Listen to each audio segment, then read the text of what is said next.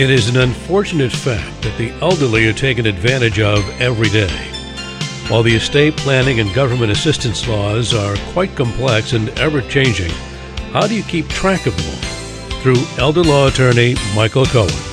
He's there for you to answer any of your planning questions in a way that you and your loved ones will easily understand. Mike has devoted his entire career to dutifully informing and protecting our parents and grandparents, aunts and uncles, anyone in need. Join us now to learn more about estate planning essentials with Michael Cohen and co host Don Crawford Jr. Here now are Michael and Don. I faced it all, and I stood all and did it. Welcome to another Estate Planning Essentials program. My name is Don Crawford Jr., the honored owner of KAAM Radio and co host of this program, which has been going on for eight or nine years now, maybe longer. I've lost track. With this fine gentleman, this outstanding attorney, my very good friend and co host, Michael Cohen. Hello, Michael. Hello, Don. How you doing? Doing very good. Almost at the end of the summer, I'm waiting for those temperatures to drop so I can walk my dog every morning at 5:30 a.m. with a jacket on.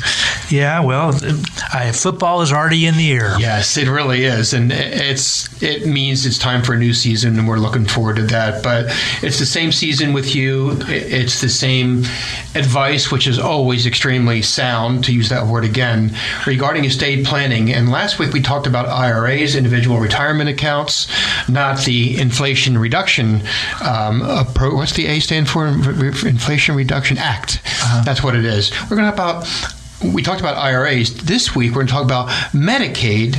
Not necessarily related, but still government involved, government interaction, intervention, and there are 10 common mistakes people make when completing Medicaid applications for nursing homes. And I don't know if that's related to the current acts that are possibly coming down, but it's something for people to know about. Yeah, let me tell you why this is important because most Americans do not have adequate either income or assets to pay for long term care. Okay. So they think about what happens when they die, but a lot of times you don't think about when you're alive. Yep. And if people live longer, they're more likely to be disabled uh, in some way, shape, manner, or form. So, you know, before you go any further, I just you can't emphasize that enough to remind the celebrities who don't care or it won't matter because I'm dead. Well, it will matter because you may be alive and you may need uh, outstanding and aggressive estate planning or other benefits. Yeah, I mean, people again. I mean, the cost of care is great. Uh, the average in Texas for let's say a nursing home is over seven thousand a month, wow. and a lot of places, some places are over ten thousand dollars a month. We used and to mention the show and used to say four thousand and change. You're yeah, already up to seven thousand all these years later. Yeah, I know. Uh, I'm, I'm, on uh, board of a particular nursing home. The average place there is over ten thousand oh a month. Oh my gosh. Wow. So okay. how? So then, if you live long, and let's say you live for, you know, my grandmother was in a facility for 13 years. Wow. Can you imagine what that cost is? If it's ten thousand dollars a month, that's 120,000. But even if it was only 5,000, right. you know, and she lived for 30, if it's five 5,000 a month, well, that's uh, $780,000 approximately. And if you right. double that, then that's going to be over a million and a half. Mm-hmm. It's not if, going down, is it, Michael? No, no. It, and, you know, and usually nursing home costs exceed the inflation rate. Right. So, especially with cost, you know, when you have labor costs, the, the nursing home industry is having some different issues that have to be addressed because labor costs is getting greater, and people are more likely to sue nursing homes because of mm-hmm. different things. Yeah. Uh, so there's just a lot of different types of issues. Remember during COVID when oh, people yeah. got sick and stuff like yeah. that. Talk about so, suing nursing yeah, homes. So Goodness. yeah, yeah, yeah. So cost of care is getting greater, whether it be at home or in a nursing home. And so as we and we're continuing to live longer. Right. But as we talked about on a show a few weeks ago, people may live longer, but they may end up having things like Alzheimer's or some sort of dementia. Mm-hmm. So, how do you pay for the cost of care? And a lot of people don't have long term care insurance or inadequate income or assets. So, then we have to say, what can we do? And a lot of times people apply for Medicaid. Medicare doesn't, has very limited coverage. Only if you have a three day hospitalization, say, then you get 20 days full pay and additional 80 days copay. If you have a Medicare supplement, supplement. Mm. Most people, do, uh, a lot of people don't have that, okay. and, and and so as a result, they have to rely on the government to get eligible for Medicaid. And for Medicaid, it's means tested, and so there's lots of different issues with that. What does means tested for the means, audience? That means that they look at your assets and they look at your income and they look and see if you've made any transfers. And so, in fact, in our July workshop that we had a couple months ago, uh, the most questions at the workshop were regarding Medicaid. Mm-hmm. More than ever before, we saw that people were saying, "OMG, I the cost of care is so great. What can I do?" What can I do? And had a variety of questions, all related to more than ever about long term care because the cost is great people have limited resources mm-hmm. uh, or they want to protect their resources either for their spouse or for their children. And so they say, what can we do to shift the burden of cost of care uh, to the government because I can't afford it? Yeah, about that. Well, that's amazing, um, frightening. Um, the great President Ronald Reagan said sometime when he was president, I believe, um, freedom lost is freedom lost forever. Brilliant remark. I heard that, I think, today. Uh, he also said trust but verify.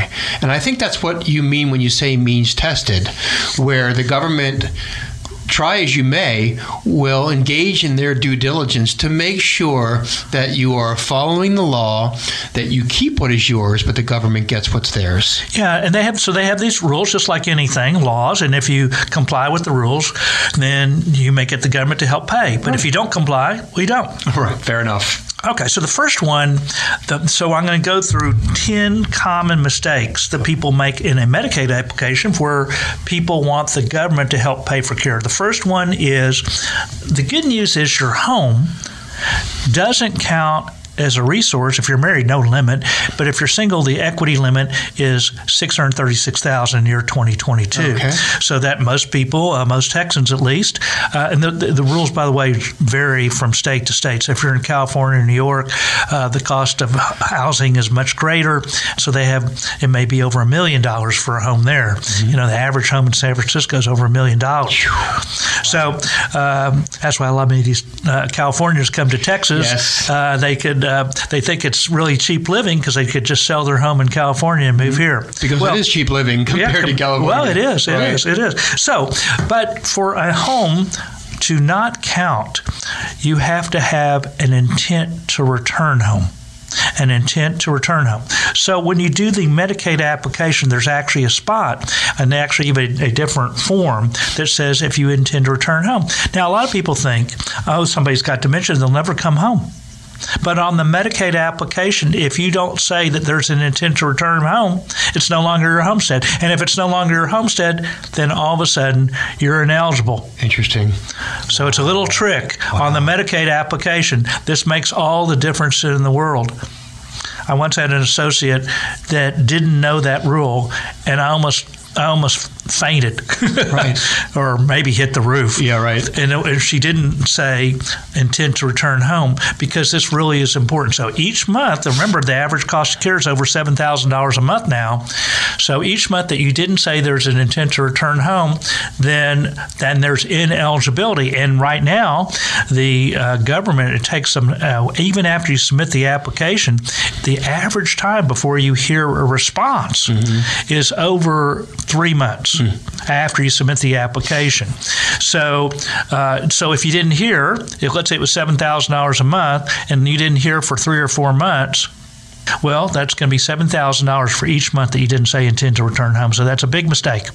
Okay. Amazing. Yeah. So be careful if you're trying to do this on your own. Mm-hmm be sure and say, now, I'm not sure that that's a good idea to do on your own, but right. if you should try to do it on your own, be sure and say there's an intent to return home if you never think that your loved one may come home. The analogy I have for that is sometimes, uh, although I don't make it a habit, I will not read the subject line and just read the body of the email and not realize what the subject is about. And I'll assume something and the subject is never addressed in the email itself, and then I'll make a mistake in your case, you're saying if you leave something blank, you may get yourself in trouble. Yeah, I mean, anything you got to got to fill in the blanks, Right. And if you don't fill in the blanks, the government's going to, well, they could construe it against you. Right. Fascinating. Well, I'm glad that was excellent advice. Okay. Other common mistakes. You know, most people, a lot of people, to avoid probate or to avoid guardianship in their estate planning, have a revocable living trust. Revocable. Okay. Uh-huh. They could always revoke it or amend it. If and so a lot of times people put their home into a revocable living trust. Well, if you do that under the Medicaid rules, it will count as a resource. Usually your biggest asset that doesn't count for Medicaid is your home. Mm-hmm. But if you put it in a, a revocable trust, even though it may be a homestead for uh, property tax purposes, if you have the language that's required by Texas under Section 1113J of the Property Tax Code, that you know you tend to occupy the property. If you put for Medicaid, so sometimes people routinely do revocable trust, whether they do it through attorney or through it on their own. For Medicaid, if you don't have long term care insurance or inadequate income, you're going to have to take that home out of the trust for it to not count as a resource. Now, we've talked about in prior shows the way to solve the problem is you take the property out of the trust and do it uh, either a lady bird deed or a transfer on death deed, Right. where it could go right back into the trust after you die. Which gets into another topic that I might want to discuss if we ever had the time. Okay. Because there's some what happens to the person. Well, whatever. If you named an individual, what happens if that person died first? And the answer is different on a ladybird deed than a transfer on death deed. By the way. The answer is at the workshop. well, all right. Well, anyway, I'll get back to it. The homestead in a revocable trust counts as a resource. One of the mistakes that people make is that they have a revocable trust. They don't think it's. They think it's just just because on a revocable trust, it's just treated like you for tax purposes, just as if it's yours.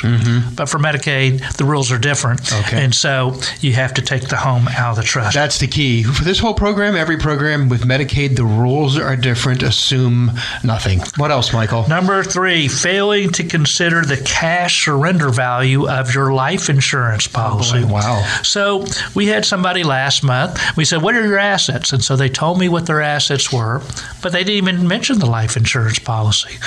Or if they thought it was a term policy. A term policy uh, has, uh, you know, it just has no cash value. So for Medicaid, a term life insurance policy, because it has no cash value, so you don't have any money to help pay for cost of care, it doesn't count as a resource. But if you have a life insurance policy that has a face value of over $1,500, or if there's more than one policy and the total is over 1,500, then they count whatever the cash surrender value is towards the amount of resources. In other words, you could borrow against that policy to pay for care, so it counts as an asset some people just don't even realize what their life that they uh, have a what their life insurance policy is, and whether it's term or universal life or if it's whole life. Uh, and we have to figure out the government wants to see if you have this asset that could help pay for care cost because it's means tested. Okay. If you're single, all you could have is a couple thousand dollars of countable resource. Now we've already talked about the home doesn't count. And we'll talk about some other things that do not count in a minute. But the home doesn't count as long as it's not in the trust, Okay. an irrevocable trust. Now, sometimes we use irrevocable trust if we're planning in advance. So, if we planned on selling the home, sometimes we put the home in a certain type of trust that it's not affecting you tax wise, but doesn't count as a resource. So, that if you sold the home during uh, before you should ever apply for Medicaid, now it doesn't count as a resource because it's owned by the trust. But that gets into more complications. Got you. Um, okay, number four. Number four of the 10 common mistakes is you pay somebody else's bills. So let's say you had a child and you're paying for their car insurance mm-hmm. or something else. You paid their car payments. Mm-hmm. Education Like- bill, maybe? Would that count? It, it could. Okay, could. It could. It's, it's a, a definite maybe. Okay, definitely, maybe I'll stop there. Yeah, I mean, because there are exceptions to the rules. So, under the Medicaid rules, since you asked the question, if you put the money into an irrevoc- irrevocable 529, not all 5, 529s are, you, you know, say for somebody's college education, uh, then that is an exception to the five year look back period. Or if you put the money into a UTMA, Uniform Transfers to Minors Act account, if the child is under, or a grandchild, or a great grandchild for that matter, or anybody on the UTMA, it doesn't, mm-hmm. it doesn't even have to be a relative. Then if it goes to that UTMA for that person, it is an exception to the five year look back period. So if you're single, uh, then uh, and you wanted to, you say, okay, I want to take care. It's either paying the nursing home or my grandchild's education. Right then uh, then you might be able to make the transfer uh, to the UTMA or the irrevocable 529 and provide for that grandchild uh, without being a transfer penalty for Medicaid because the government normally presumes that if you make a gift that you did on purpose to get eligible for Medicaid and it's a penalized event. In this case, under the scenario that you just mentioned, then there are some planning options. So then that gets into another question on your power of attorney. What if that person lacks mental capacity? So in your power of attorney, you need to have the additional ability to make those gifts and it may be more than the annual exclusion. So now they get into the tax issues and the Medicaid issues. You know, for if I'm switching gears here now, I mm-hmm. apologize, but this is why it gets a little bit more complicated. There's tax laws and there's Medicaid laws. You know, under the tax laws, you give up to $16,000 a year without even reporting to the IRS.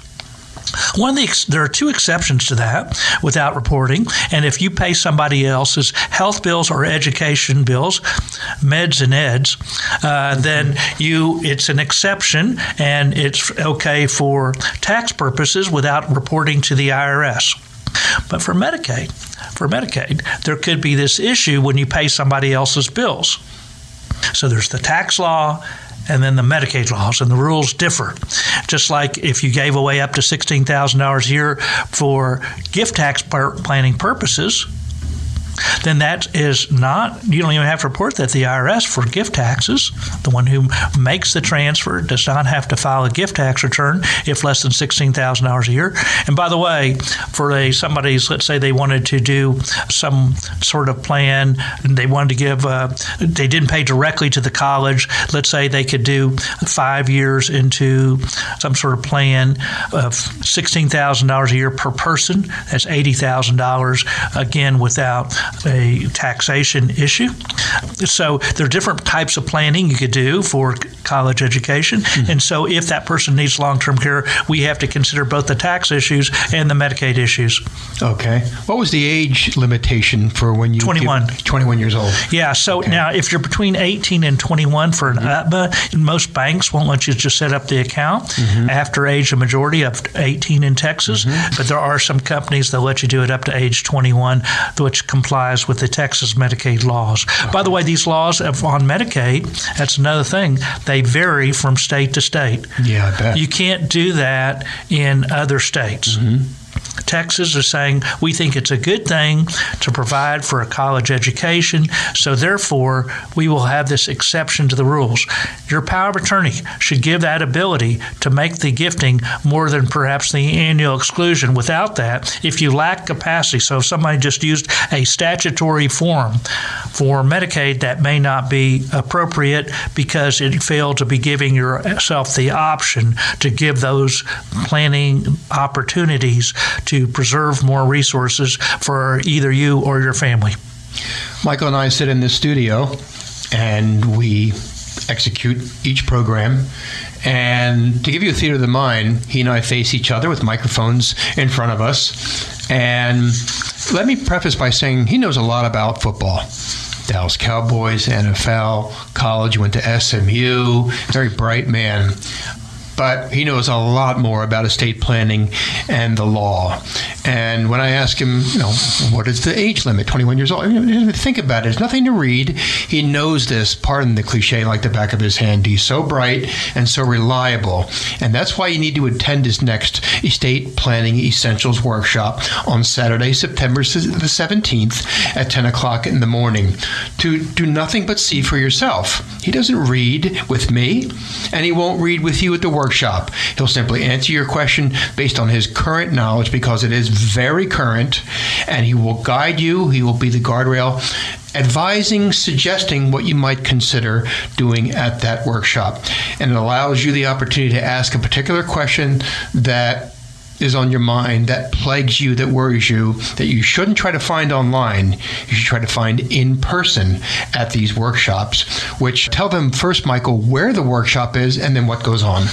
They're at the conference center of our office mm-hmm. building, and uh, which is close to Medical City Hospital, okay. right across the street. Mm-hmm. And so that's at Forest uh, near Central Expressway 75 for those who are more into numbers. Okay. So it's close to 635 in Central.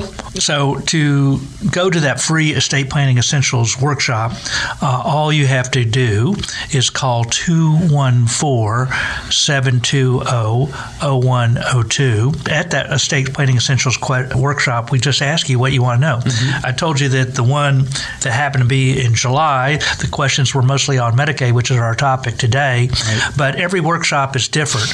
Uh, sometimes it's more on estate planning, wills, trusts, powers of attorney, or maybe taxation issues. Sometimes it's about veterans benefits. We never know what every workshop's different because I never know what questions they're going to be asking. We've been doing the workshop for getting close to 10 years, and every workshop has been different because people's questions are different. Mm-hmm. And uh, anyway, so those to, during the workshop, we ask people what they want to know, and then we proceed to write them on a board, and I answer those questions uh, within those two hours. That's free. Um, there will be a presentation too about general things that we think that people should know about, and then whether it be about estate planning or Medicaid and then we answer the questions throughout the workshop. You'll learn from not only your questions to being being answered, but the other questions of others. And I think you're going to not only learn something, but you'll see that the two hours will fly by, and that you'll have some fun along the way. It's a free workshop. There's free donuts, muffins, coffee, KAAM coffee mugs, those kinds of things too, which is nice, and it'll help make the time fly even faster. And you'll walk out of there saying, "I have more questions," which is usually the case. Yeah, and so to and then you get the extra benefit besides the two hour free estate planning essentials workshop. You'll also get the opportunity, but not the obligation, to have another one on one, another meeting with me personally, one on one, to see what your situation is individually. A it's free. Vision, also. A vision meeting. Yeah, right? we call it a vision meeting, okay. uh, just to kind of give a vision for yeah. your future Great. as to what your own planning may be, whether it's connection with disability or whether it's at death or a combination of Good. both mm-hmm. uh, for both you and your loved loved ones. And so uh, to do that, all you have to do is call that 214 720 0102 telephone number or sign up online at dallaselderlawyer.com. That's Dallas Elder lawyer.com or call 214 720 0102. Very good, very helpful. A few more mistakes people make when filling out a Medicaid application for a nursing home, Michael. We got about three minutes left. Oh, gee. Okay, well, I got a lot more, but I'll tell you this. One of the mistakes is remember, I told you the laws change from state to state. Mm-hmm. In most states, as part of the quote unquote spin down to get down to the Medicaid asset limit, some people pay their child as a caregiver. In Texas, we think there's a duty of a child to take care of a parent. Now, there are a few different programs. There's 109 Medicaid programs, each with their own rules. Wow. Some programs it's not an issue, but on long-term care Medicaid, if you pay your child uh, for nursing home Medicaid, then it's a disqualifying event as if it was a gift. Okay. Most states, that's a different story. They may have some exceptions. Real briefly, failing to identify all closed accounts. Medicaid is concerned about transfers, so you have to identify, and there you check tapes with the IRS, all closed accounts within five years. Another thing is making the thing what we mentioned earlier, the annual exclusion gifts. We said, you know, for for IRS purposes, you give up to sixteen thousand dollars a year, mm-hmm. but for Medicaid, if you do that, that's a disqualifying event. So be careful on that. Okay. Failing to make your IRA distributions. Remember, a couple weeks ago we talked about, uh, or maybe it was last week's show, that we talked about IRAs, and it didn't count for Medicaid if you make required minimum distribution. So if you fail to do that, it will count as a resource. So one of the things you need to do is either make that required minimum distribution, but if you have a Roth, you're going to have to buy an annuity for it to not count as a resource. This we talked about before. Or if you're under 72 and you're applying for long-term care Medicaid, then you need to buy an annuity within that IRA for it to not count. Uh, number the next one I'll mention real briefly is you looking Medicaid is an income limit. The pro- present limit for the applicant is two thousand five hundred twenty-three dollars a month. If you don't, if your income is over that, you have to do a certain type of income trust called qualified income trust. A lot of people look at the net, how much is just deposited in your account, and not the gross. So for like Social Security, typically you have a withdrawal for Medicare Part B before it gets into your bank account. Mm. That 100 typically $170.10. If you don't look at the gross, then there could have been ineligibility for each month that you didn't do that qualified income trust and put the income into the trust. And then, uh, and one final thing I'm going to mention real quickly is looking, uh, since they look at the assets on the first day of each month at 12:01 a.m., a lot of people just look at the balance of their statement and not look at what it was on the first day of the month at 12:01 a.m. So you have to look at the assets as of that first day of that month. Sometimes there's what they, they also have to look at checks to see if the checks were written before the first day of that month because there's an encumbered funds rule that you can look at that and subtract that from the to determine whether you're below the limit or not, particularly if you are a single person who's an applicant. Lots of different rules, lots of different things, mm-hmm. lots of different mistakes that people can make. The good news is that they just have to go by the rules. You just have to know what the rules are. The really good news is that there's people like Michael Cohen who know the rules, who make sure that you fill out everything you need to on the form or that you don't inaccurately fill out the form and make a huge mistake that could come back to haunt you today or later.